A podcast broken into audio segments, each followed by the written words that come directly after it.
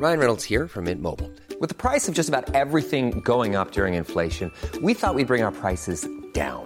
So to help us, we brought in a reverse auctioneer, which is apparently a thing. Mint Mobile unlimited premium wireless. Ready to get 30, 30, bit to get 30, bit to get 20, 20, 20, bit to get 20, 20, bit to get 15, 15, 15, 15 just 15 bucks a month. So, Give it a try at mintmobile.com slash switch. $45 upfront for three months plus taxes and fees. Promo for new customers for limited time. Unlimited more than 40 gigabytes per month. Slows. Full terms at mintmobile.com. Planning for your next trip? Elevate your travel style with Quince. Quince has all the jet setting essentials you'll want for your next getaway, like European linen, premium luggage options, buttery soft Italian leather bags, and so much more. And is all priced at 50 to 80% less than similar brands. Plus, Quince only works with factories that use safe and ethical manufacturing practices. Pack your bags with high-quality essentials you'll be wearing for vacations to come with Quince. Go to quince.com slash pack for free shipping and 365-day returns.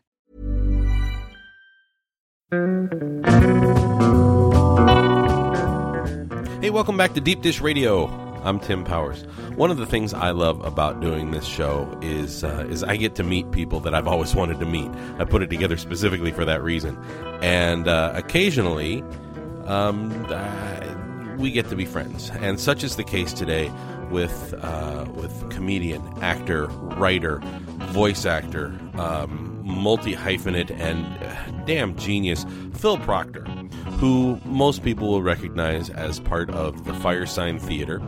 Um, but there's so much more than that, and I could begin to describe it all, but it's all better described in a brand new book available uh, on Amazon.com right now called Where's My Fortune Cookie, which is uh, Phil Proctor's memoirs. Written with collaborator Brad Schreiber, uh, Phil goes through his life in a very nonlinear way, and you learn about a really smart kid who uh, grew into a very smart adult who was exceptionally talented and very, very lucky and worked his tail off to get where he is uh, today. And along the way, has created some incredibly funny moments. One of them is this show. So, uh, in just a moment, right along with me, you get to meet Phil Proctor. But first, if you like what you hear on Deep Dish Radio, I encourage you to tell your friends. Find a link and forward it on, post it on your social media. Please tweet it out to your friends. And one of the things that I would deeply appreciate is if you'd go to iTunes, leave me a good review. If you like what you hear, leave me five stars and tell your friends. And uh, better yet, tell total strangers on iTunes that uh, Deep Dish Radio is uh, is worth the time involved. I'd love to hear from you. And uh, of course, you can follow us on Twitter at Deep Dish Radio. You can find me on a new Facebook page, Deep Dish Radio. And uh, the book is called Where's My Fortune Cookie? The memoirs of uh, brilliant actor and comedian Phil Proctor. And uh, you can you can get it at uh, Amazon.com. But of course, I encourage you to go into your local brick and mortar store and ask for it. Um, I believe Barnes and Noble is carrying it right now. And uh, you can actually visit Phil's website at planetproctor.com. See some of the other brilliant stuff that he is uh, that he's written, and uh, encourage you to check out everything he's done. If you're not listening to the Firesign Theater, why are you listening to this show? There's so much great stuff out there. encourage you to check it out. And now, ladies and gentlemen, without further ado, my friend Phil Proctor. Phil, I, I, enjoyed the book, screaming through it as, as quickly as I can. And as, as I was saying before we started recording, uh, been a fan for a long, long time. Um, and my years in uh, in rock radio uh, meant that I found a lot of albums that you were a part of uh, in the record libraries, and uh, and got turned on to a lot of really great stuff. And um, the the first thing that really impressed me as I got through the book uh, is there are so many stories that just kind of weave uh, weave in and out. Uh, which I which I should have expected. It's not a linear story at all. It just kind of weaves uh, weaves in and out of your life in in chapters. Um, and and I thought, well, of course, of course, that's exactly what it's going to do. Um, Yeah, we're staggering through life, Tim. Right. You know what I mean? right. we we carry we bravely carry on, buffeted as we are by the the winds of fortune. And I, uh, the thing that, that struck me as I was as, as I was reading it is why is Phil telling this story now? What is it? What is it that prompted you to to to um, to record. burden myself. Yeah. At this stage in my life. Yeah. Well, there are a couple of, uh, of reasons. First of all, uh, my my co-author Brad Schreiber, who has also written a wonderful book uh, called uh, After the Revolution, or no, Revolution's End, which is about the Symbionese Liberation Army and Patty Hearst's involvement and all that. He's receiving a lot of attention for that book. But the Symbionese Liberation Army played a part in my story as well. And Brad is also a comic writer and lecturer, and we ran into one another over the years at various performances. And uh, both Melinda and I have contributed to some of his more humorous works that are out there. You know, I think his latest book in that vein is called like "What's So Funny." Okay, but anyway, he convinced me that I should pay him to record my ramblings, and that he would do the the yeoman's work of putting it into a book form. Okay, he'd do the hard, he'd carry the hard, the heavy water, right, and then get back to me with it, and I would uh, edit it with him, and and that's what happened because I up to about a year ago I really was too busy still pursuing all of these these crazy directions that my life goes in voiceover work and and and adding voices to cartoons and to games and to to uh, movies and to television and to major animated features and then acting uh, on stage with my darling wife Melinda Peterson uh, at the Antaeus Company uh, in uh, which now has its own theater in Glendale. Uh, uh, you know great classical theater company I've been with for 15 years. And and basically living life you know my daughter and my grandkids are now back in LA and uh, and uh, my dear wife has to have an, an impending operation of ankle replacement surgery. So there's all this stuff going on, you know. Right. And I I figured if I don't do it now, I, I may never get to it. Okay. And thanks to Brad, I was able he was able to bring bring me a draft that I could uh, go through and and and try to make in my own voice and and also which helped me remember remember things that I perhaps had had had said incorrectly in, in right in my dictation to him. Uh, and, and there are still some errors in the book. There's there's a couple of uh, uh, names. there's some artwork that is properly attributed to the right people. It's really really a difficult job, you know, to do it, a, a a project like this pretty much on your own, Right. Because it's all self-publishing, right? And and what what I basically did was that I gave advance copies to as many people that I knew who knew something about some of the stories in the book, Sure. hoping that they would say, "Well, no, no, that's not what happened." so you know, and I go, "Oh, really? Oh, oh, you're right, yeah." Or, "No, no, you can't talk about Peter Bergman like that." You know, I lived with him. That's, you, know, you, you have to change that. Okay. I said, okay, Right. what do you want me to say? You know, and then, and then I'd revise revise it to, to from the perspective of his wife, right? You know, Sure. And this is important. I mean, this is this is the the best way I could approach the the fact that uh, that a book of memoirs is exactly that.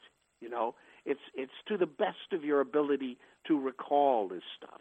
Now, uh, the other reason that I decided to write the book was that my partners were dropping like flies. Oh, Okay. yeah. You know, Sure. Peter Bergman, my beloved partner from Yale back in the 1958-59 when we first met, he died of leukemia about 5 years ago. Right.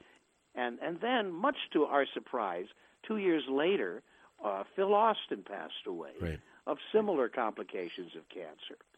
And leaving just me and Dave Ossman. Dave's 80 years old. He's got like two stents in his heart, you know, and he's doing fine. And so I said, you know, I better write this while I still can, while I can remember most of it, and let's get it out there, uh, not only for my fans, but because it is a psychic story. It's a story of all of the strange events and the wonderful people that I met uh, in my life up to now, and and how it kind of led me to become uh, a member of the Firesign Theater, and to pursue this really bizarre, multifaceted career that I've had. So I wanted to get that story out as well. Yeah, it, I mean, you you talk about the the multifaceted career and all the stories that are involved, and um and everyone who who basically did quality check for for your memories Right. th- throughout. But now that it's finished, right? And you take a look Mm-hmm. at a at a at a career that spans well over fifty years. Uh, Yeah. What do you, the the protagonist in the story, what do you walk away from? What kind of what what did you learn about yourself in this? And I ask that as a fellow who is obviously incredibly self aware and has been through most of his adult Mm-hmm. life. Okay. Okay, good. Well, I actually I learned that there is mm, there's a path, okay, uh, that I've been uncovering and following, uh, and it's still leading me to interesting places. Uh, but but I, I guess the the takeaway from the the book and thinking about my life and everything is really the the people that I ended up spending time with. More importantly than anything else, I think this is this is true for everybody. Who who are you hanging with? Who do you get married to? What is your longest term relationship? Uh, do you have kids? Did you have love in your life? You know, did, did, are you satisfied with your life? Have, do you feel creatively fulfilled? Are you having fun doing what you're doing? And, uh, and do you feel that you're in a way uh, enlightening yourself and, and enriching your spirit? Or is that does that have nothing to do with your life at all? And you're just in it for the money. You know what I mean? Right. It's all okay. They're all valid choices. But but for me, it was a uh, clearly a spiritual quest and a quest to uh, w- reveal and realize myself through the talents that God gave me you know, as a baby, really. Because I, as I say in the book, I'm I, I was born of Irish and Amish lineage, a Yoder and a, and a McGonigal and an O'Connor getting together Right. uh, back in Pennsylvania, and and and that's where my origins are. My great uncle Joe Yoder, who wrote the book about our family, Rosanna of the Amish, which is about this extraordinary marriage between Rosanna uh, McGonigal, O'Connor McGonigal and little Chris Yoder in uh, uh, uh, the Valley of the Half Moon in, in Pennsylvania. He had my, my my great uncle who wrote the book. He had extraordinary talents that I believe I inherited. He was a he appeared in minstrel shows. He was an actor. He started choral groups and musical groups in schools throughout the East Coast. He lectured, he sang, and he wrote books. And he basically wrote about the Amish culture because at this at the point in his life when he had left the, the the Amish community because his father did so, he was one of five boys. He was the brother of one of the five boys, and he had an objective uh, view of it. And I met him, I met the man, but I feel that I, I inherited several traits that are probably genetic to the to the Yoder family, but certainly were expressed in him. As a baby, my grandfather was singing, you know, "Onward, Christian Soldiers" or something like that to me, uh, and I hummed it back to him. And he brought me. This is in Goshen, Indiana, Right. where the family had settled in northern Indiana. And he brings me down to the parlor, and and he, he sings the, the hymn again, and I hummed it back, and everybody was astonished. And that was the last time I ever worked for free. I learned a valuable lesson that Right. night. Okay, so anyway, yes, I mean, where did this come from? This ability, this like tape recorder in my head, ability to hear music and repeat it, and hear dialect and language and repeat it. You know, that's been a, a through line in my life, and I've taken full advantage of it. I speak seven languages, more or less, and, and can, can imitate, uh, you know, a legion more, and have done so, adding voices to uh, numerous uh, television shows. If you Google my uh, IMBM or B, my BM, IM, whatever, all of the crap that I've done over the years, Right. you'll see this extraordinary list of things that I've that I've been in, Yes. or my voice has been in, you know, and and that was an extraordinary talent that I knew I had to take care to, to take advantage of. But that's the reason why Firesign Theater happened for me.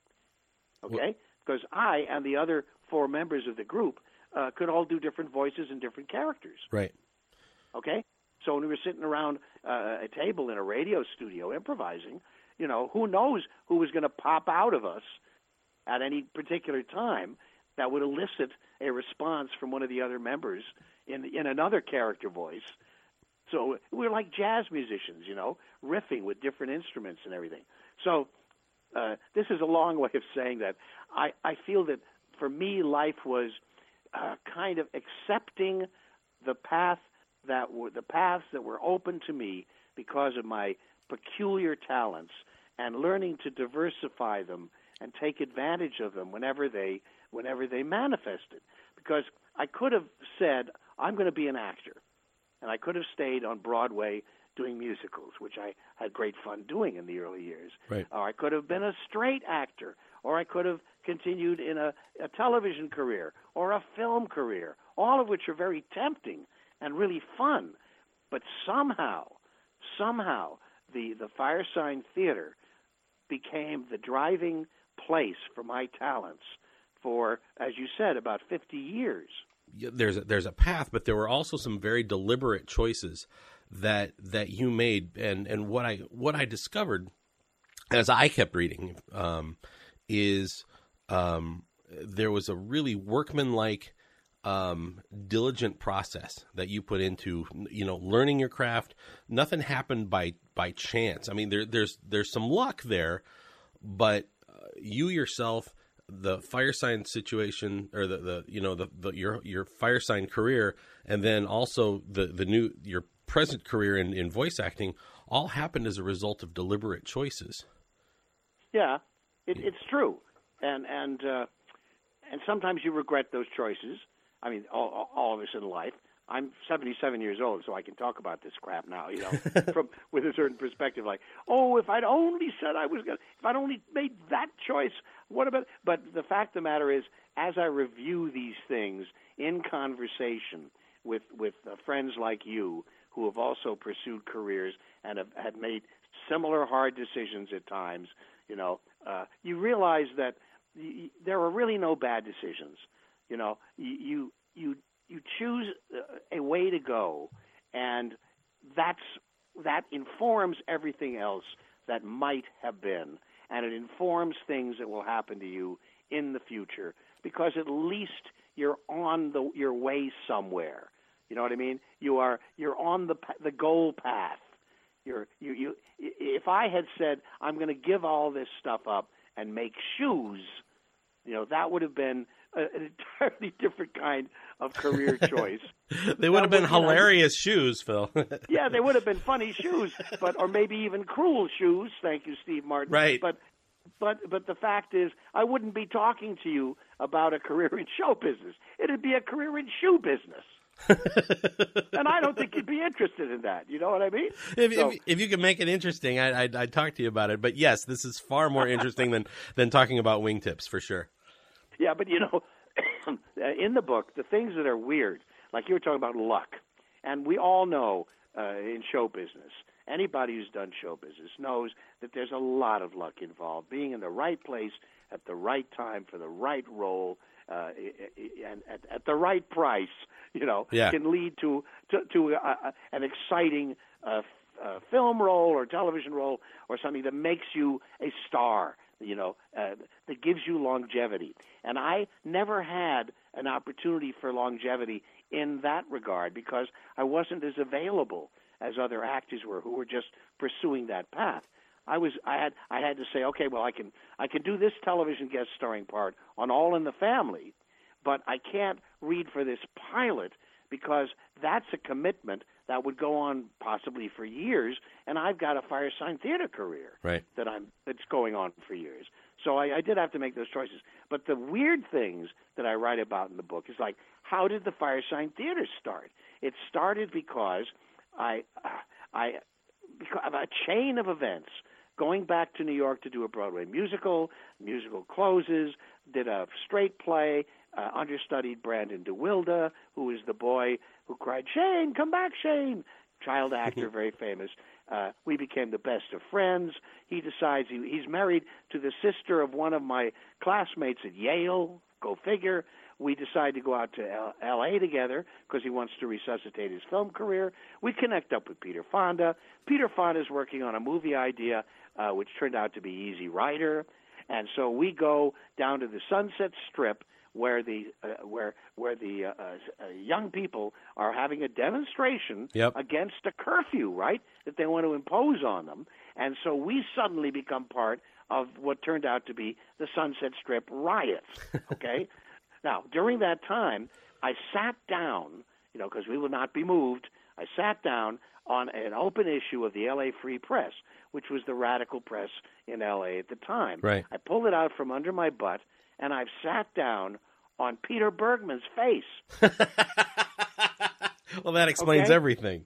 It explains everything. There's a picture. It says KPFK newsman Peter Bergman interviews returning Vietnam War veterans, and I said, KPFK newsman Peter Bergman. Well, well, I haven't seen Peter for years.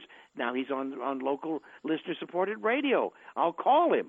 So immediately the cops come in from one side, the sheriffs from the other. Everybody gets squeezed together. They create an artificial riot.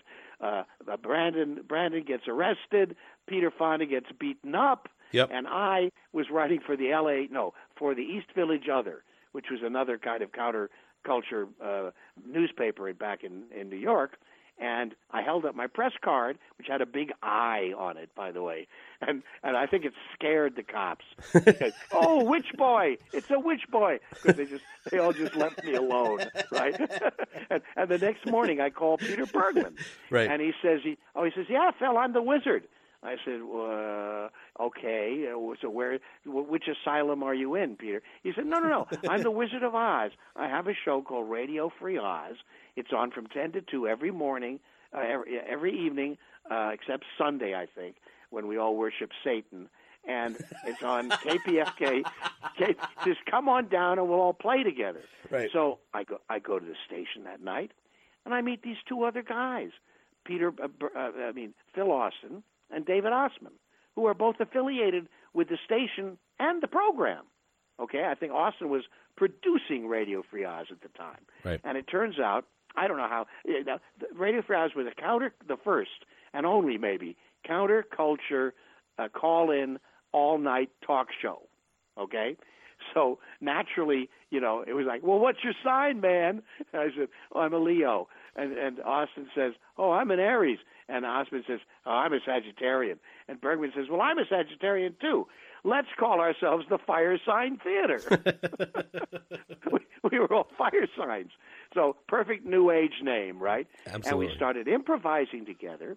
We found that we all had the goon shows in common, which was, you know, a, you know about it. Some people may, some people may not. But the goon shows were uh, a long running, very surrealistic, half hour, crazy comedy show in England during the war years and right up into like the mid to, to late 50s, starring Spike Milligan and Peter Sellers. That's where he got his Right. crazy start, right?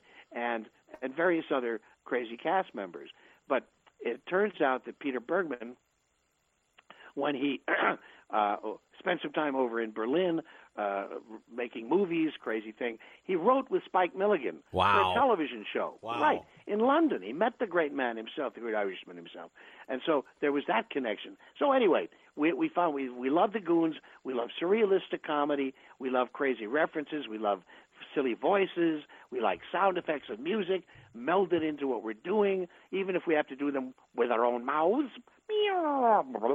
You know, and and we started playing together on the radio, and we discovered that the audience that Peter had attracted was so far out that no matter how crazy we were in our improvisations, no matter how silly or surrealistic the premise was, that wonderful audience would stay with us and believe us and follow us into the farthest reaches of outer space if we decided to go there. Right. And so the Firesign Theater was born, and that led to uh, a record contract with Columbia, and then the opportunity to do our comedy on discs, which were uncensored, really, and which you know people could buy and listen to in their dorms or their homes or under their beds or in their closets, right?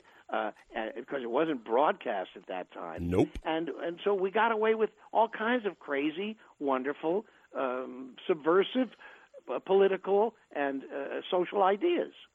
What and an- that was uh, eventually led to our fame. that it, it's such an amazing opportunity that uh, contemporary comedians don't have um, because you know That's you true. you had such an audience. KPFK at that time had you know had tens of thousands of listeners who um, you know were were were tuned in, um, and you had no restrictions other than you know your your other than the the law right you you really could do Yeah, what, right. whatever you law. wanted you didn't have uh you know you didn't have tight programming going well it's top of the hour we've got to play aqualung um Yeah, You know- right. That was all later.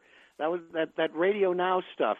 You know, all the hits, all the time, all the same. Right. That was later, and and we the timing for what we did, which was the late middle to late '60s, uh, when we did our first record, "Waiting for the Electrician" Right. or someone like him. Uh, uh, that was the time when FM was just beginning to become a force in broadcasting. Yep. Now, what you were talking about really is narrowcasting right what we would term narrowcasting today, which is you've got a very specific audience. But that audience was huge. Bergman had attracted it single mindedly, okay? And he decided, among the Radio Free Oz uh, uh, mm, programs that he created, that's not the right word, uh, uh, spin offs that he created, was a thing called The Love In.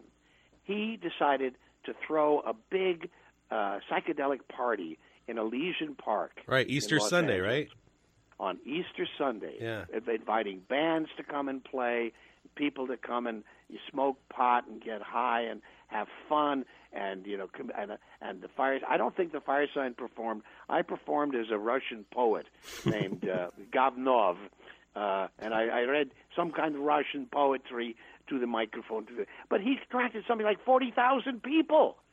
Forty thousand people showed up, you know, and that was when we all kind of went like. right What happened here? What what's going on? And uh, and that was the beginning of the understanding that there was a wider audience, really, than just the radio audience. That you know that we were attracting the uh, the rock generation to our particular form of uh, of comedy, and we were later uh, labeled the jesters of the rock generation by uh, Life magazine or something like that, you know. And and later, the Library of Congress, when they inducted one of our albums, "Don't Crush That Dwarf, Hand Me the Pliers," into their uh, historical hysterical recordings back in the, 2007, they called us the Beatles of comedy. And it's true to a great extent because we were creating long form comedy records, much like the Beatles' uh, story form records, Dr. Pepper and uh, oh my gosh, a legion of them. Right. You know, fully, you know, very lovingly produced, lavishly produced, with uh, almost a story, a a surrealistic, poetic story being told in in one LP disc. Okay, and that's what we were doing with with comedy, Yep. multi-layered comedy. So so, uh, and we would listen religiously to the Beatles records when they came out, as soon as we could get our hands on them. And and that's why in Nick Danger Third Eye, which was the parody of the uh, noir detective Right. radio shows and movies that opened uh, that reached a wider audience because people kind of could could glom onto what we were making fun of whereas some of the other records are much more surreal. Don't Crush That Dwarf is about channel channel surfing, click, click, click, click, predicted all of that.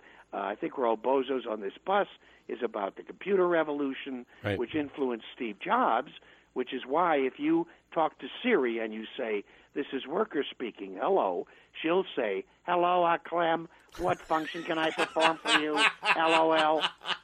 Right? right right? right I mean, and that's because Steve Jobs was a fire fire sign fan, and he put that in his homage to the. I think we're all bozos on this bus. The character I played, Clem, who the computer wrongly called Ah Clem because I hesitated. What's your name? Ah Clem. Hello, Ah Clem.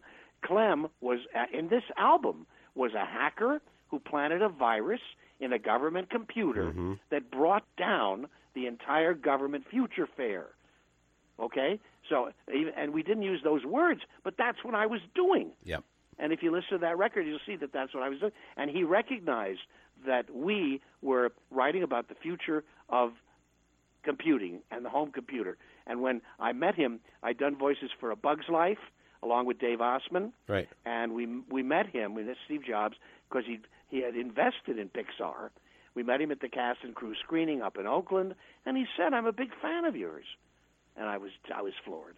So anyway, I mean, these are all the twists and the turns and things. So it's not my story isn't a story of good luck. My story is a story of of coincidence that cannot be explained, uh, uh, phenomenal uh, phenomenal coincidences that that happen on a uh, kind of an invisible world level. Uh, when, when you read the book, you'll see there's so many of them Mm-hmm. that happen. Okay, I'll, I'll give you one more example. Sure. and then you can lead me somewhere else. I'm, well, I've been I'll about try. Okay, Firesign Theater, and how it started with me finding a picture of Peter Bergman uh, at that event. Uh, many years l- and a few years later, I went back to New York to close up my apartment on uh, 312 West 11th Street, right out from the White Horse Cafe, because I'd been raised in Manhattan after uh, Goshen, Indiana, Right. and uh, and at school at the Allen Stevenson School, Riverdale Country School, and then up to Yale before I I ended up. And Bergman had written lyrics for musicals I starred in at Yale, written by Austin Pendleton, Crazy. who I just saw back in New York. Right. So that was yeah, that was the connection with with Bergman that that goes back to the 50s. So anyway, uh, I'd gone back to close up my apartment, and I connected up with uh, a friend of Brandon and mine uh, named Diana Dew, who had invented electric clothing for the disco era. This brilliant, beautiful woman. There's a picture of her in one of her dresses Right. in my book. She invented uh, uh, dresses that were. She made dresses that were strips of translucent uh, plastic that would hold a light charge, okay, and glow with a light charge, and you could control the the, the blinking of these strips in in the dress or the tie or the belt or the vest uh, uh, to coincide with the rhythm of the music on the dance floor.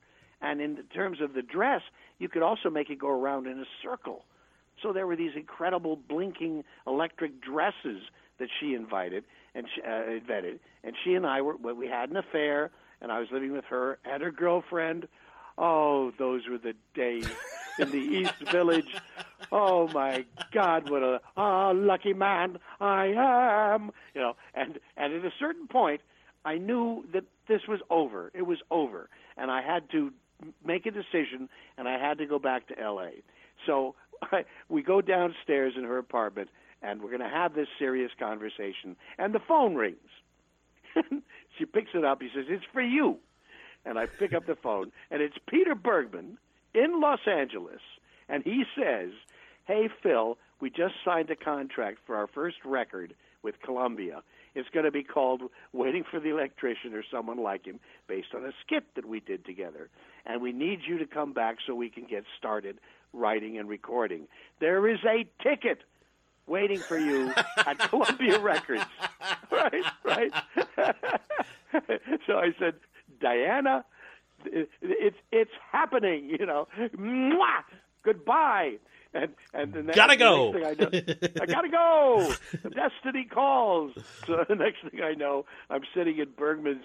Uh, I was living in Bergman's Laurel Canyon house with David Ossman and his wife Tiny, who were also living there, and we're all and Phil Austin and his wife. They lived in Laurel Canyon, so he'd come in for the writing sessions, and we all started this incredible process of writing for records together. You know, and again, how how did that ha- how is that possible? How did that happen? I have no idea. I, but I'm telling the truth, and I tell it in the book because I feel I feel that that's the story that has to be told. You know, Yeah, and it's it's really um I mean uh, and that's that's the through line. So many things just happen. So many opportunities are are presented to you where you're you're prepared. You're like, "All right, phone rang, got to go." And uh yep, and it just, right. it it Has that happened to you in your career, Tim? Gosh, uh you know, it's funny. No. No. Mm-mm. Okay, well, I know it's happened to other people, and I think it happens more to people in show business Yeah. than than in you know because we're really out there. You know, you you read for something and uh, you don't get the job, and then maybe in three months they call up and said, "Hey, you know that thing that you read for? Yeah. Well, they want you to do a, another part in it, right? It's a recurring role. Oh, oh, okay. You know, so it, which which is an indication that what we do in our life makes impressions on people. It's true. Okay. Yep. I, in fact, th- I retract my no. There are some things happening right now as a result There of, you go. all that stuff. Yeah, you're absolutely right. There you go. And and I think if anybody investigates their life, they will find that that's often the case. You know, whether it's just like you meet the love of your life, your soulmate under some bizarre circumstances and and you know, and you're happily married for your entire life, you know, or you go through the worst divorce you've ever gone through in your life, you lose everything and you start all over and become a multimillionaire. I mean, you know, it, it's all it's all a, a, the the old universal crapshoot, really, and it depends on on your attitude, right? Right. On Whether you whether you, whether, whether you're going to carry on or whether you're going to throw in the towel, you know, and and those of us who carry on are the ones that have the most fun in life, uh, even though we sometimes face great adversity. Now, are you going to ask about the title of the book or this other bizarre coincidence that happened? That recently? well, uh, yes. As a matter of fact, I, I actually got a copy of this book um, while I was in uh, Vegas two days before Vegas was Vegas, and Okay, read, there you go. Read that story uh, on the plane, and when I uh, and when I landed, I learned about what happened and that I had just escaped from. So yes, Phil, tell me about the title of this book and what it's all about. Okay, and and you just exemplified absolutely why I had to write this book. Uh, the the opening chapter of the book is about okay. I never got my fortune cookie. Uh, let's see what it's called. Where's my fortune cookie? Okay. Right. Where's my fortune cookie? And the illustration on the front cover by Bob Grossman, Yeah, who was Peter Bergman's roommate at Yale. man. Okay. Yes, uh, w- was in the Rolling Stone magazine, and it's a picture of me and Peter cowering under a small round table with Chinese food on it. And the reason that that illustration is there is that the, the book opens with the story of our involvement in what is known as the Golden Dragon Massacre. Forty years ago, this September, in San Francisco, Chinatown. Peter and I had done a performance. We go. Uh, the only place it was open uh, that our friend Dr. Bill Alexander wanted to take us to was the Golden Dragon, the most you know popular restaurant in uh, San Francisco, Chinatown at the time. It was 2:30 in the morning. I'm bending over, having a second cup of soup, and I hear bang, bang, crash, crash, scream, scream, and I feel stuff flying over my head. And I cautiously looked up with my eyes, and I see three Chinese guys, one with a, a, a, a machine gun, another one automatic rifle, same thing, another one with a pistol, one with a shotgun, and they've just killed two people in the table in front of us. So I dive under the table where there's a nice steel column, okay, and I I make myself as as small as I possibly can. I change into a pencil, okay, and I hide behind this this this thin steel column, and and and Peter, uh, trusting me, nobody sees me go under the table. He, with his back to the shooting, drops down on the floor. Makes himself as inconspicuous as possible. And Bill Alexander drops to the floor, but he's been shot. Okay? A machine gun slug has ricocheted off the floor and has entered the heel of his boot right at the seam, not even a bullet hole, and, is, and he's still carrying that machine gun slug behind his knee to this day, 40 years later, because it's too hard to take out. All right, so the shooting goes on. I'm lying there. I had learned that morning that my wife was pregnant. My Norwegian wife, Barbro Semingson, was pregnant with my daughter, Kristen. Didn't know who it was yet. And I'm lying there, you know, with the possibility of facing death or dismemberment or God knows what, uh, or uh, responsibility. That's, I really, it was like a yin and yang situation going on in my mind. I'm either going to die, no responsibility, or I will be wounded. I'll be wounded, responsibility. What am I going to do? Or I'll have a child, and I'll have to raise that child for the next 50 years, responsibility. And it was entirely out of my hands. But the shooting stopped. They were. It, it was a gang war It was a retaliation shooting by the Joe Fong gang, who were controlling Chinatown at the time, Right. even though Joe Fong was in prison, and the Wah Ching, the young Chinese, who were watching when this happened. And they were sitting at a table to the left of me, about three tables back in the corner. And the moment that this thing happened, they all dropped under the table so that the murderers couldn't find them. And five people were killed, all innocent, and 11 people were wounded, all innocent.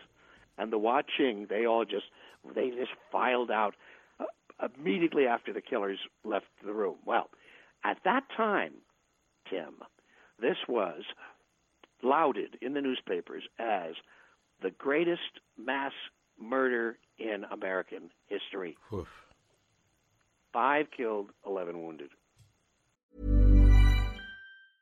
Hiring for your small business? If you're not looking for professionals on LinkedIn, you're looking in the wrong place. That's like looking for your car keys in a fish tank.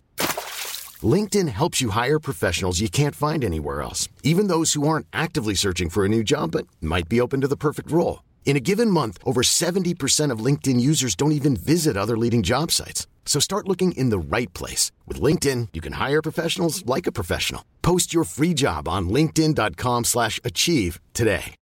Since 2013, Bombas has donated over 100 million socks, underwear, and t-shirts to those facing homelessness.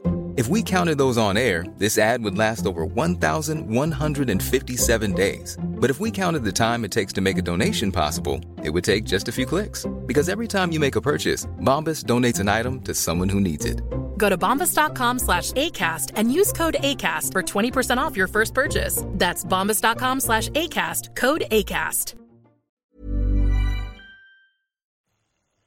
Yes, let's just ponder that and remember the victims right now. And I'm, I'm welling up with tears just think, thinking about this. Uh, how how what what what's happened to our country? What's still happening? So anyway, here's the kicker. The entire event had been predicted to me a few months earlier by a psychic girlfriend of mine. Oof. Her name was Sharon, and the way that I reconnected with her was absolutely crazy, totally psychic. It had to do with the fact that I was reading about this guy Uri Geller, who was bending spoons and had contact with UFOs. And I said to Peter, we were in Chicago. I said, well, I got to meet this guy. And we go to New York. We're interviewed by Tony Hiss for the New Yorker magazine, Talk of the Town, because we were playing alien characters. Zippo and Gorko from the planet Beepo, or Zippo and Beepo from the planet Gorko. It doesn't matter. To aliens, it's all the same. And anyway, I go to the gig at the bottom line, and there's a message for me from a girl named Sharon. I don't know a Sharon in an area code that looked like Woodstock. And here was the message: Uri Geller wants to meet you. Huh? Unreal. So, so unreal. So I go on the stage and I do some comedy. Oh yeah, Uri Geller, born with a bent spoon in his mouth. Blah blah blah blah.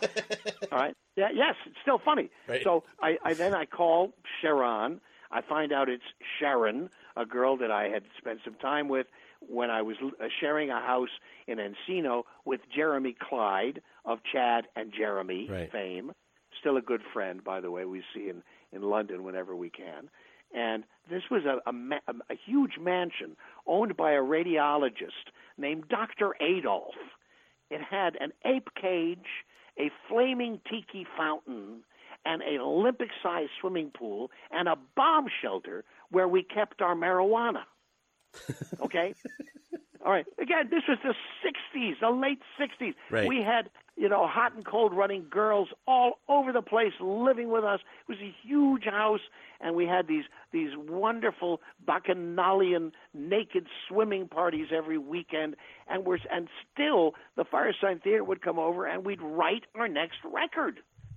That was the world that we were in. It was absolutely, it was exploding. It was amazing. It was a bohemian world, okay? And and the LP record industry was just starting, was just growing in strength, and FM radio was just starting, and we were all on the brink of these amazing rides, these great successes, and we were all hanging out together. I hung out with the Stones.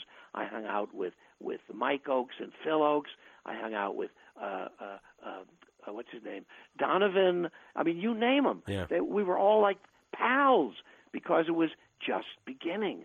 We were all artists, even Dylan. I met Dylan. We were all artists who were just starting our careers. Okay, so anyway, uh, I go up and I visit with Sharon, and Sharon, Sharon, we catch up on a lot of things. And she says at one point, she tells me all about the UFOs and about the signs of the UFOs, which for me is lights going on and off. It's in the book, I think, but I don't know if I go into it in detail. But it's it's still it's still going on. It's amazing. It's still going on. It's still going off. Lights as the sign that the aliens are really there. Please Right. don't get me started. Uh, stop me. So anyway, she says I have to tell you some bad news. You and Peter are going to be.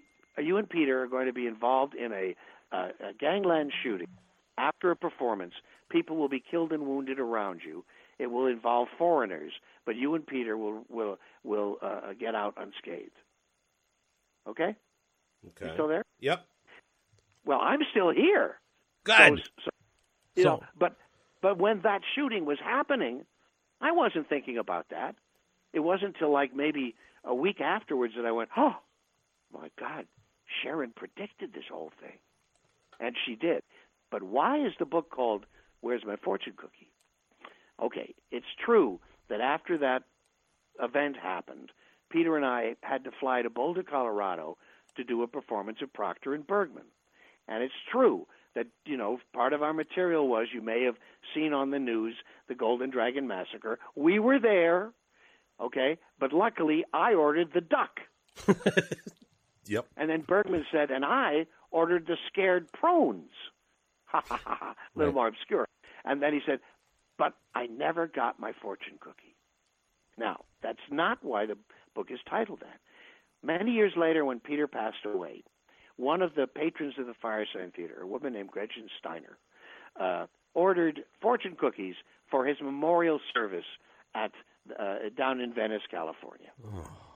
And I said that you know, Gretchen, this is so dear of you to order these fortune cookies. It had Peter's name, his date of birth and death, and a quote from Firesign Theater album.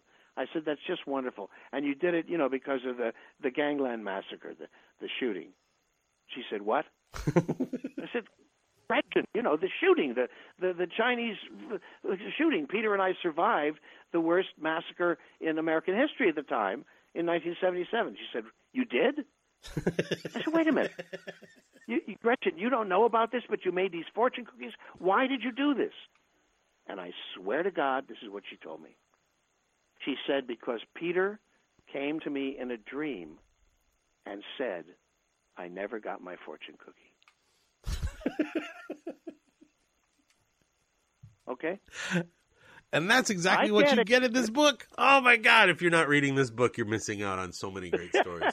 if you if you want to get in touch with me, I'm at planetproctor.com. If you're interested in more Firesign Theater material, which is being released uh, uh, on a daily basis by Taylor Jessen, No kidding. our archivist, okay, you can go to, to firesigntheater.com. And this is just between you and me, but soon there may be an important announcement about the Firesign Theater archives coming from the Library of Congress in Washington, ACDC. So stay tuned. Stay tuned for that. Uh, the this book is available wherever you get your books and uh, Amazon.com. Amazon.com. But I love to send people into their local brick and mortar record store and or brick and mortar uh, uh, bookstore and ask for this stuff. So uh, I encourage you to do Well, that we haven't well. printed them in brick and mortar yet, but that would be a way to really ensure that they would, you know, it would stay around for a while. There you go. There you go. Um, it's interesting. Amazon uh, will uh, when I when I pulled up this book on Amazon just to look it up, uh, they recommended packaging it with one of my favorite Firesign products or one of my favorite uh, Proctor products, J Men Forever, available on Yeah. DVD. Yeah. Um, I would not I would not be doing myself any favors if I didn't say that was my one of my favorite things. Uh, it it actually launched my love of comedy. Oh, that's wonderful. T- t- tell your listeners a little bit about it. Okay. the The premise is, um, it is a, uh, it, it's uh, old. Um, Maybe I should tell them about it. I'll tell, them about it. All right. You don't know what? Let me let me give your it a shot. Let me give it a shot. Uh, Okay, I'm listening. I'm Okay. listening. What we have are uh, bits of old uh, movie serials that have been overdubbed with a through line. Um, right. And uh, and basically, it's uh, it's superheroes fighting for, for goodness and niceness uh, as the lightning bug tries to uh, yeah, yeah. tries to corrupt the world through sex and drugs and rock and roll. And uh, There you go. That's there it. you go. That's it. and Yeah, uh, right. And you and Bergman play uh, play J men uh, in your wraparound segments in your uh, in your fedoras and and fat ties. And, yeah, black uh, and white 40 style. black right, and white uh-huh. 40 style and uh, and everything is is uh, is overdubbed and just uh, your soundtrack is great you got billy preston on the soundtrack you got um uh what machine gun um shock is it machine, gun, kelly, right Yep. doing Oh, I uh, just, who's I just worked bug? with him, by the way. He looks great. He's still got that great voice. Yeah, he does. Okay. Yeah, And- and and, uh, lots of other wonderful actors from uh, uh, uh, you know all the people that we worked with. Uh, but we got these we got these Republic cliffhanger serials Yeah. from a guy named Bud Gruskoff, and a, the producer of this movie, which was was originally called The Secret World War right before Peter and I were called in to completely destroy it and, and rewrite it. right, right. Patrick Curtis, he uh, he wa- was the manager of Raquel Welch before she was Raquel Welch. She was, you know, Esmeralda uh, Gonzalez Fares or something like that. Right. But anyway, he made her career. He married her. He made her, and then, uh, uh, but but his claim to fame, Patrick Curtis, producer of this film, who hired Proctor and Bergman, he's the baby in the arms of Scarlett O'Hara in the burning of Atlanta scene from Gone with the Wind.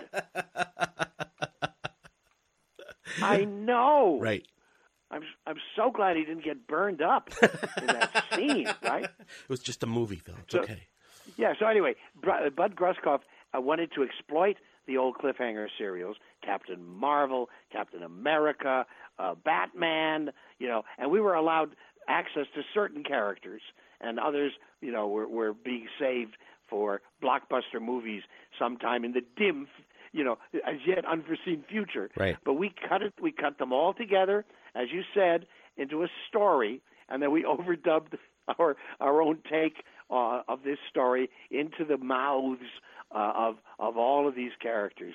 And the superheroes, if you remember, are just as vicious and sadistic as some of the. Oh, they're of the horribly violent, especially the Captain Marvel serials, violent. where he's Yeah, throwing people off a roof and stuff. Yeah, I know, I know. So in a way, you have to say that that's predictive of of the kind of superhero movies that we were have been subjected to uh, over the years. You know, because uh, starting with RoboCop, my whole problem with these movies, and I and I'm a fan, I admit it. Sure. But my whole problem with these movies is the ultra violence of them all, and the fact that innocent extras are being destroyed Yeah. at an incorrigible rate in these movies. The you know the the collateral damage in these CGI movies is incalculable. So you've Right, seen Man all of them. Steel, where he destroys the entire city of Metropolis in a in yeah, a fight. well, it, it had to be done to save the city. right, sure Right? it does. hmm That, Yep. That's the moral dilemma that we live in right now. Are we? You know, is Little Rocket Man going to go up in in a uh, in a blaze of nuclear glory uh, uh, along with San Diego? You know, is that a fair trade? I don't know. The Old Town is still a great draw. Yeah, it really you is. know, It's and nice. There's some, there's some great breweries down there. I don't want to see them get radioactive. So anyway, I mean, I'm, I'm being funny, but I'm also being deadly serious because that's, we we've really advanced. We haven't advanced very far from when I was a kid growing up in New York and uh, practicing uh, air raid drills on the weekends, right? Yeah. And hiding under my desk. So anyway, uh, nonetheless, that movie, J Men Forever, is a cult favorite, and it deserves to be.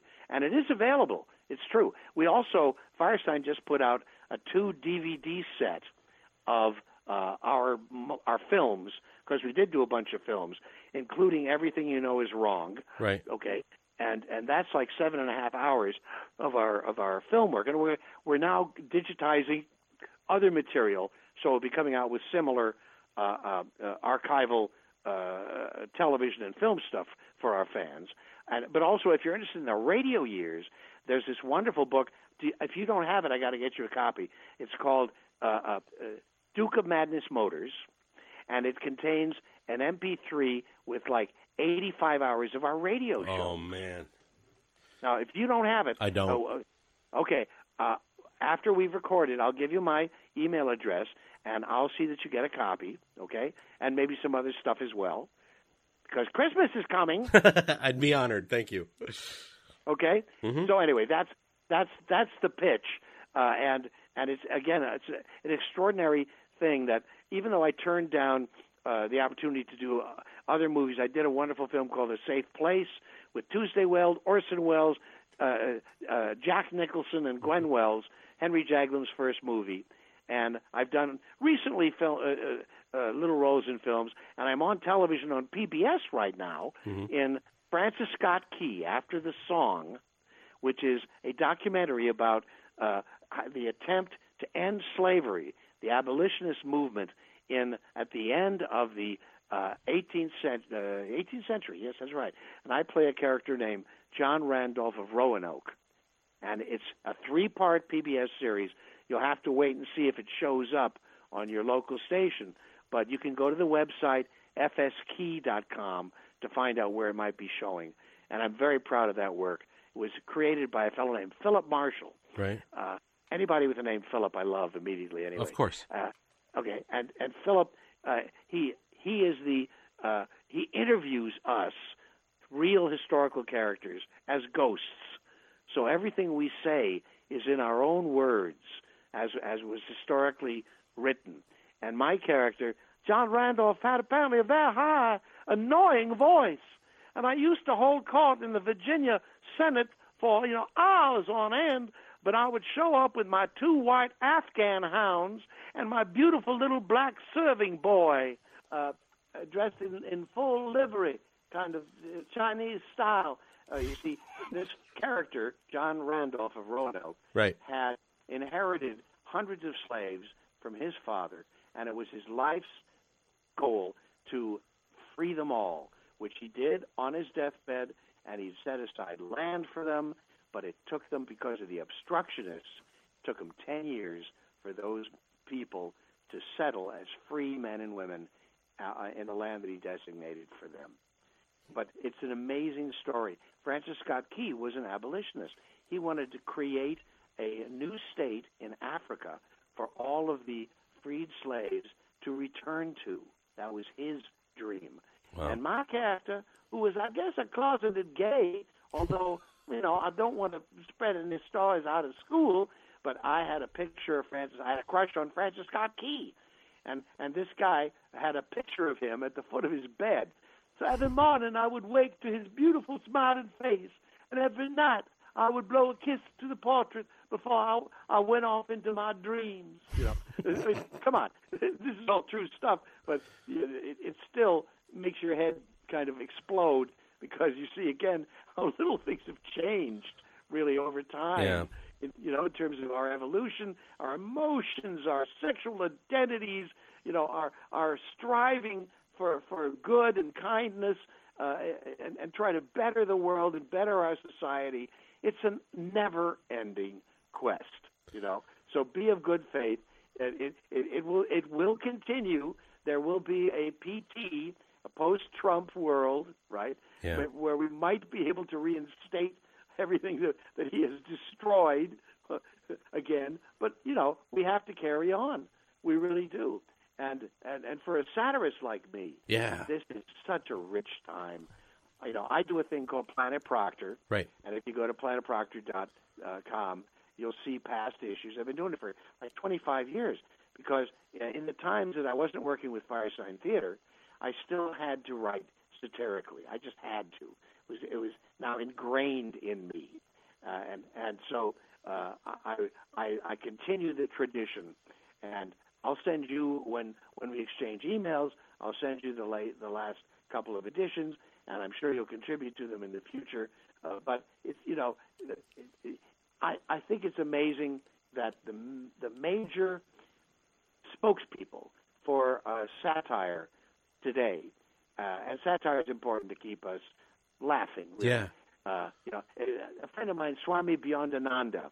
I don't know if you know Swami Beyondananda's work, but he is doing a seminar now called "Defying Gravity."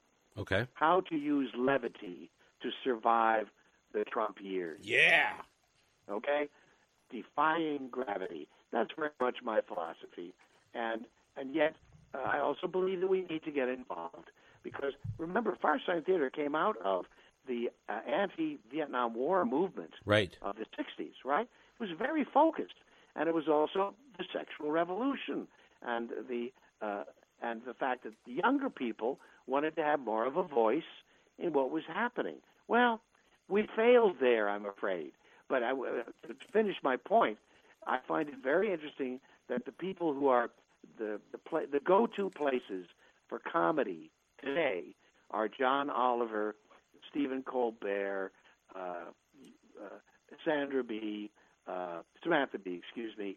Uh, you you name. They're basically comedic spokespeople who have, and, you know, the Maw, okay, Mar, excuse me, Bill Maher, Bill Maher, yeah. and right. I mean, th- these guys, and who's the other guy who retired who may be coming back? Uh, him, okay. Yeah. So, you know, that's that's the hope. That's where you go for your laughs now, uh, and and yet, really, I mean, I laugh every day at at the shenanigans that come out of the Trump White House. Can't help it. Right. Well, that's that's the gift that we comedians have.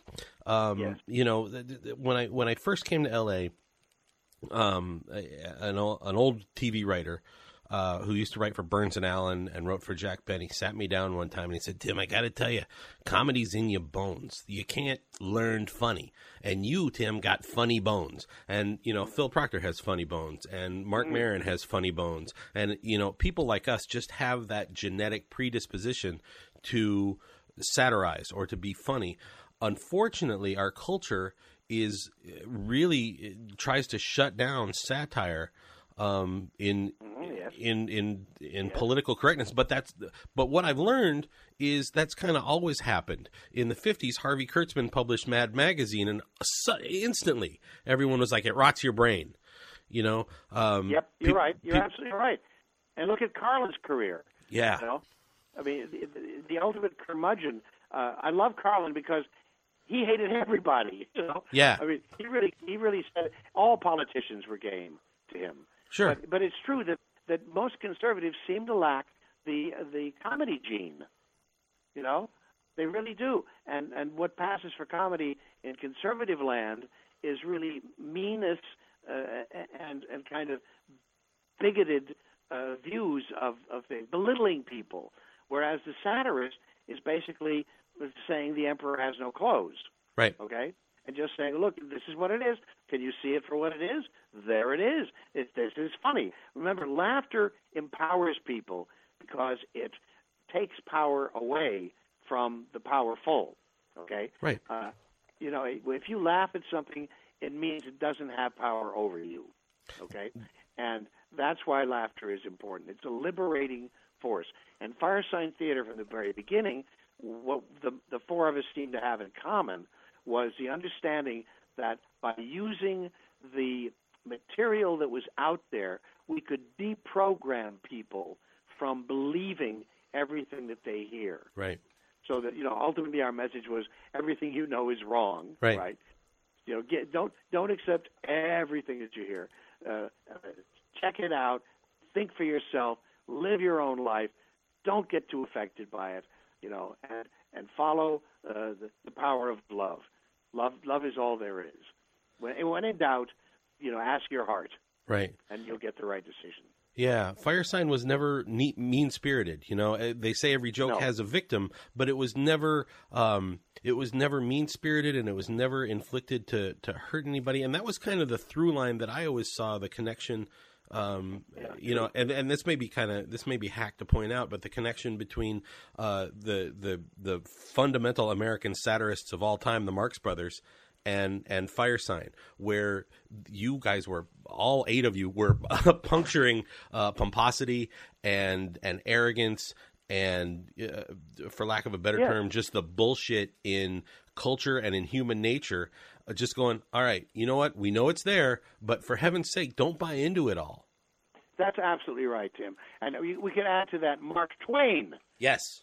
right? Yes. Any, anybody with the name Mark, Mark's, you know, would, would fits into that into that category. And uh, I'm glad that you recognize it. Now, I I should mention also because your last name is Powers, that one of the projects that Peter and I were working on before he passed away was uh, a, a transcription of a comedy series that we did on uh, on a show called Heat on National Public Radio called Power, Power, Okay. and it was a it's a parody of the Hollywood scene uh, in the 90s. We did this like 92. Oh, And it's now available as a book. All these wonderful scripts, and by God, they're just as comic, uh, pertinent, and contemporary and funny now as they were then. And that's available on Bear Manor Press, which uh, Bear Manor Media, which is you know a, a boutique uh, uh, a publishing company that that really has uh, has published a whole bunch of Firesign Theater material. Now, this is most of it's available, as I say, firesigntheater.com. But you can find the Bear Manor Press stuff if you go to Bear Manor Press. Bear Manor Press, and there's Manor all, Media. yeah, there's a lot of things of interest to uh, to deep dish listeners on Bear Manor, but but this sounds fascinating, and, and it's something really to get uh, get your It really on. is fun. Uh, I want to ask you So, about what, what, what are you up to? What are you up to next before we say goodbye? Funny you should ask. I am actually launching finally, as I uh, as I coast in the middle age, uh, a voiceover career, not unlike uh, the one that you uh, you are flourishing in right now. I started Good. at 18 as a uh, as a radio disc jockey and uh, had this voice my entire life. Uh, loved it, loved radio, loved um, you know freeform radio, and I was I, I, I got to play with that just as it was dying, um, and then had a marriage, and that kind of derailed uh, that career, and had to do the the suit and tie thing for a while. Came to L.A. you know, that marriage ended. I came to L.A. I was a stand up for a while um, and and still perform, uh, still write. Uh, I've got a couple of comics that are being published very soon, um, and I and and I got a second marriage, which, where things are great. And as I Good. started to release uh, the things that happened to me in my twenties, um, things started to happen to me in my late forties. And coincidences, not unlike what I've read about in this book, are starting to come together, and things are starting to weave together. And people that I've met are are presenting opportunities, and uh, I'm being remembered for things that I did years ago. And people are saying, "Well, now it's time for this to happen," and I'm just leaning into it, man. It's it's been oh, fantastic. you know, I am I am very very gratified and touched to hear that because that really is that is what I think the book is about. Yeah. And you see, and as a young person, you're be- you you you're you're now uh, embracing the faith, embracing the fact that that these things, your past is behind you, your present is your future. Yeah. You're living in the now, and you're moving forward. And all these good seeds that you sowed in the past are coming to you know to, to, they're going to build a big maze that you'll never get out of. Yeah, there's uh, there's a lot of a No, lot of really I- interesting a- thing I made a I made a cruel joke, but the fact is that every seed that you planted is going to be a nutritious plant that you will be able to eat to fulfill. It's Right. a terrible metaphor, but you know what I'm talking. About. I don't mind being in the maze as long as I can eat. I don't care. Yeah, it's great.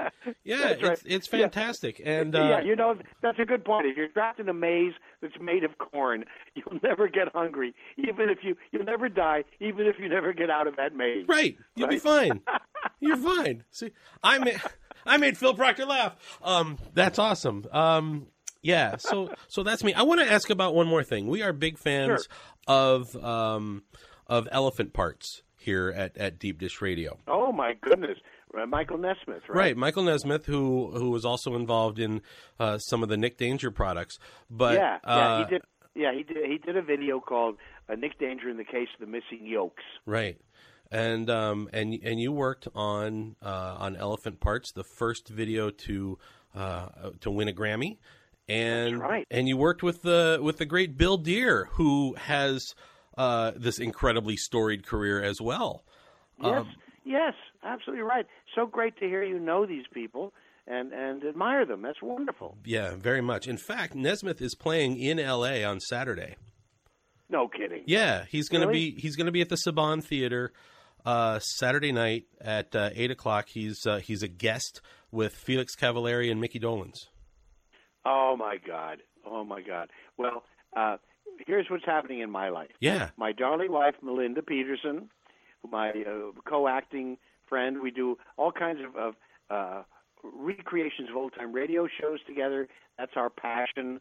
Uh, then I'll be performing at the uh, REPS, wh- wh- which is the let's see what they call Radio Enthusiasts of Puget Sound. Wow.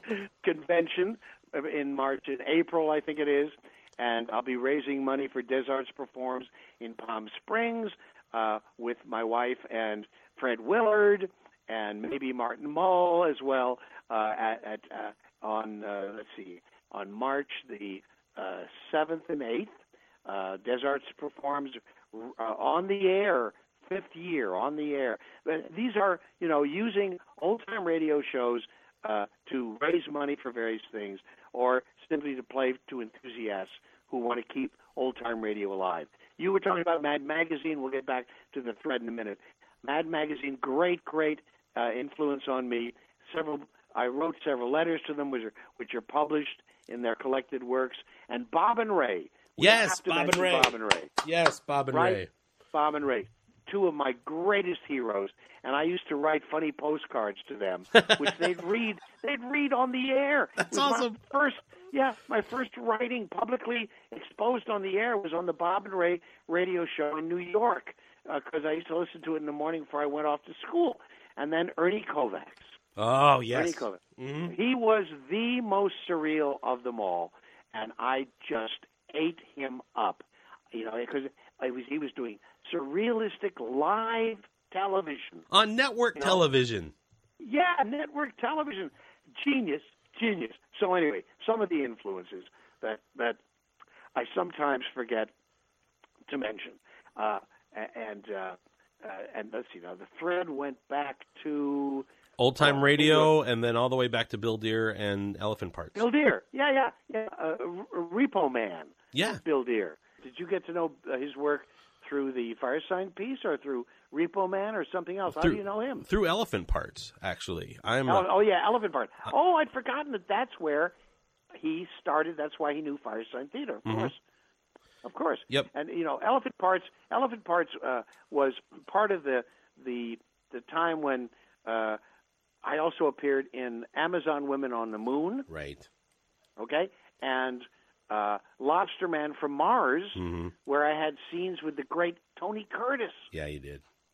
Okay, but that was the time when when Michael did that, where where those kinds of wonderful short form movies were all the rage. Oh, and by the way, that started really, if you think about it, with Tunnel Vision by Yeah. Neal Israel, Yeah. Okay. Oh, you're right. where I played the head of the network, and I got that job right off of that was like 1972, something like that, right after doing Henry Jaglom's The Safe Place with Orson Welles and Jack Nicholson, and you know I was that was kind of like a little a burp in the Firesign career where I was able to do some movie work, and those cut up movies, I'm telling you, they're the best. And when you look back at like Tunnel Vision, you'll see Chevy Chase and all kinds of people who were who went on to have great careers Yep. you know but we were all absolutely Eh, eh, uh, so excited to be able to be part of these these crazy movies and also television shows i was in uh, a television series comedy surrealistic comedy series called no soap radio Yeah. okay with john larroquette and oh god i can't even remember ABC's Thursday at nine. you know that. You know that show. You're amazing. Thank you. I guess you have you have magical powers. I have uh, I have funny bones, Phil. I, I have been a, a fan of comedy as long as I can remember, and you Wow. kind of kicked that snowball down the mountain. Yes, no soap radio.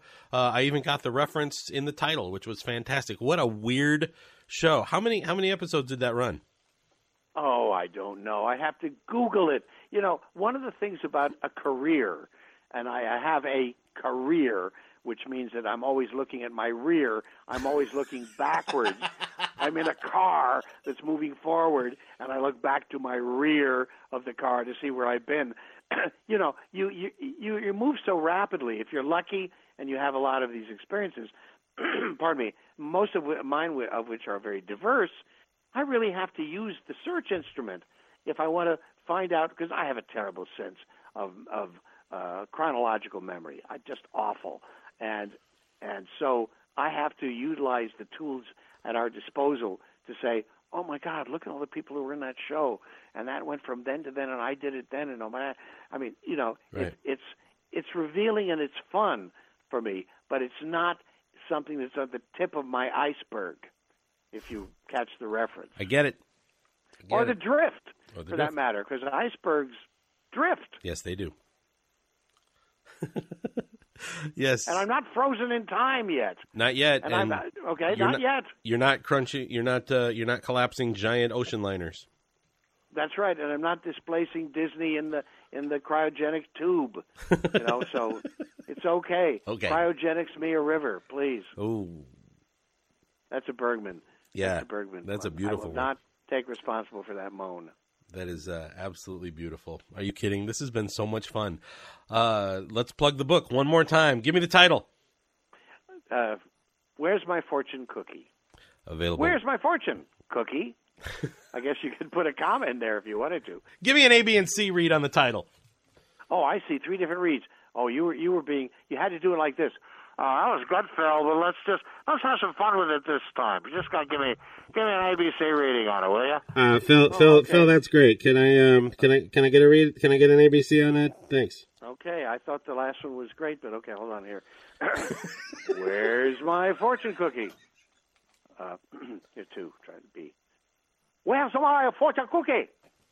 Uh, it's probably that's too not not po- politically correct. Okay, let's try one more. Where's my fortune cookie? There you go. And you know, you, you know like they're going to pick the Mickey Rooney from from Breakfast at Tiffany's read too, and put it out there, right?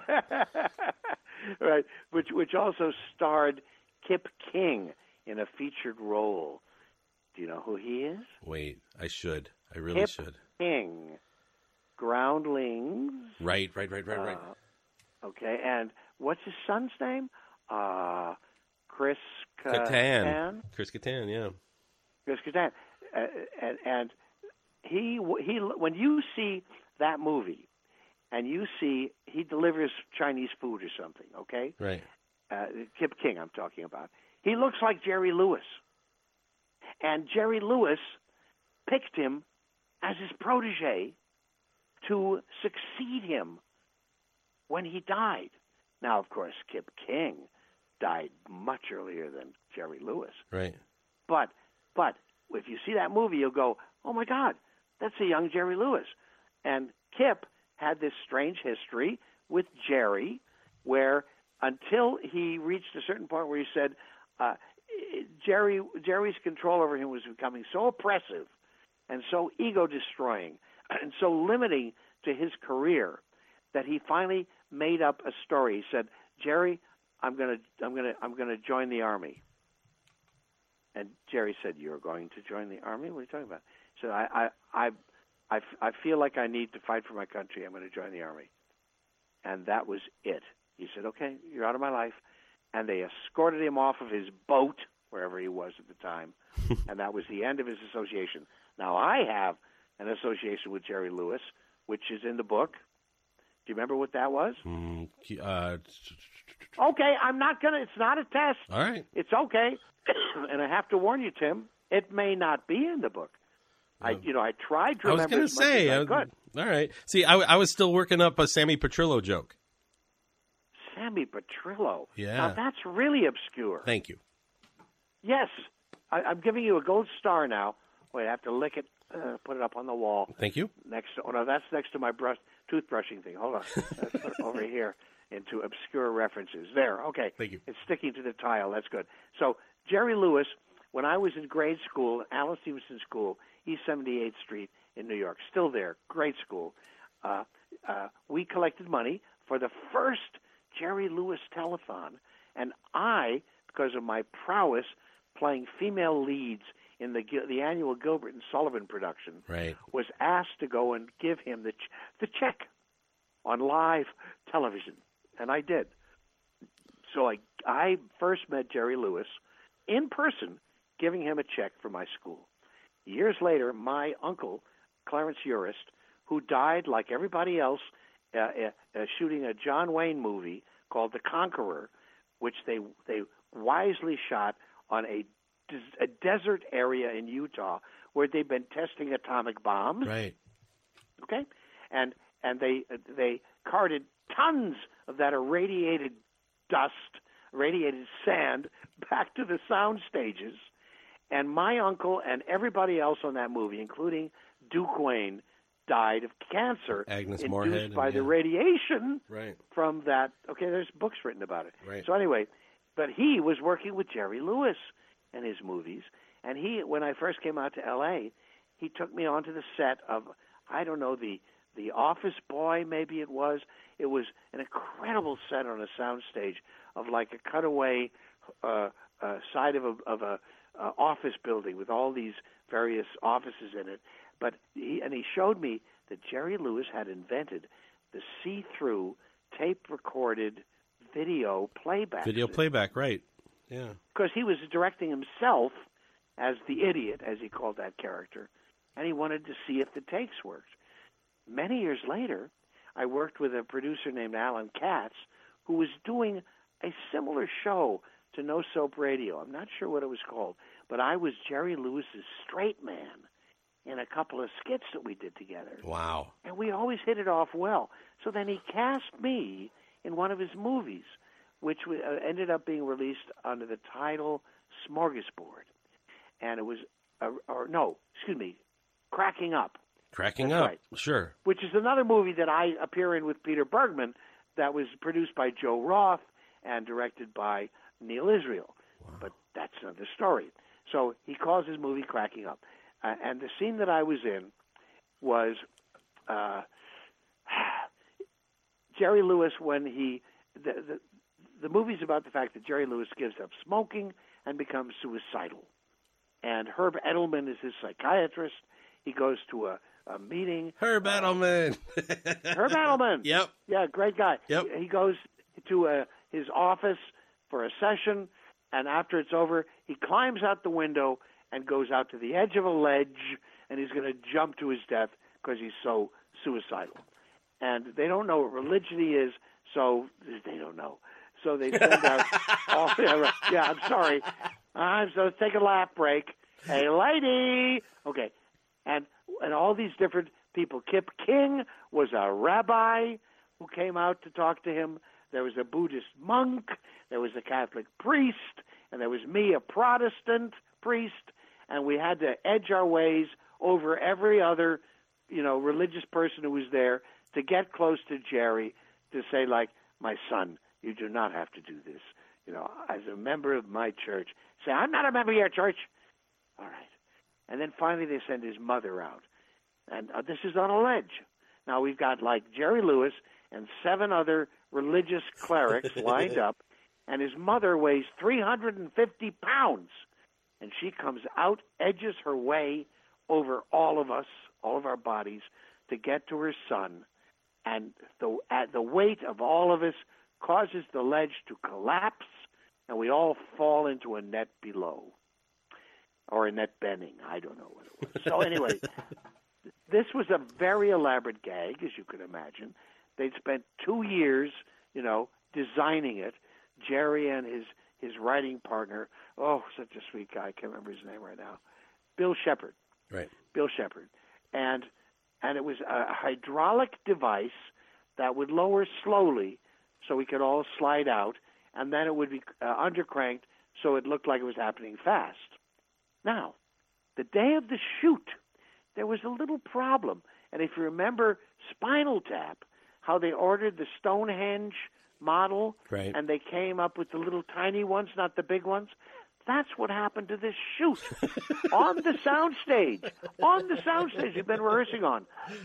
The the scenic department sent over a backdrop of New York that was supposed to be the long one was supposed to be, let's say, 50 feet by 200 feet, and that was the one that would drop down horizontally or vertically, vertically, and the horizontal backdrop was supposed to be like 20 feet by 60 feet, and they mixed them up.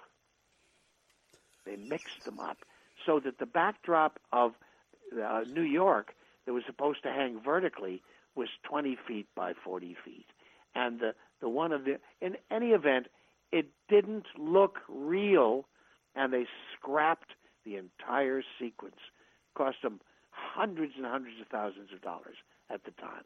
Now, in today's world, it would all be blue screened or green screened or you know ice cream for ice cream, and they could have fixed it in the mix in a minute. Right. But no, no, no. They cut everything. I still get residual payments for my work in that movie, but I am nowhere to be seen. And now you know the rest of the story.